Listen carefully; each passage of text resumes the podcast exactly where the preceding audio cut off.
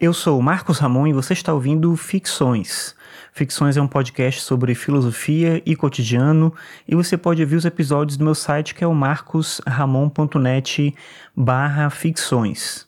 Como em algumas outras vezes eu já fiz aqui, eu vou fazer hoje a leitura de um texto que está no meu blog. O nome do texto é Da Verdade das Coisas.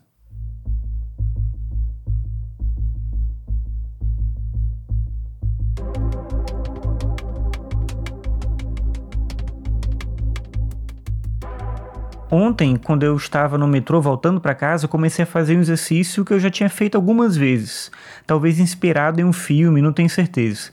Esse exercício era imaginar quem eram as pessoas que estavam perto de mim, o que faziam, suas profissões, hobbies e qualquer outra coisa que fosse importante para elas.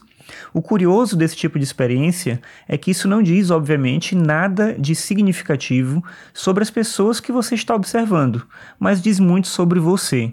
Ao olhar alguém na rua e tentar determinar quem essa pessoa é, o que ela faz, o que a incomoda, o que você faz na verdade é estender sua compreensão de mundo na direção dessa outra pessoa.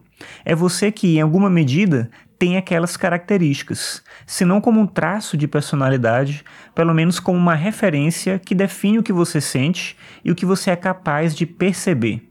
Não é difícil entender que não existe uma verdade nas coisas. O que existe somos nós mesmos impondo aos outros o nosso jeito de ver o mundo. É isso que fazemos o tempo todo, mesmo sem querer. Lutamos por um mundo que seja feito à nossa imagem e semelhança.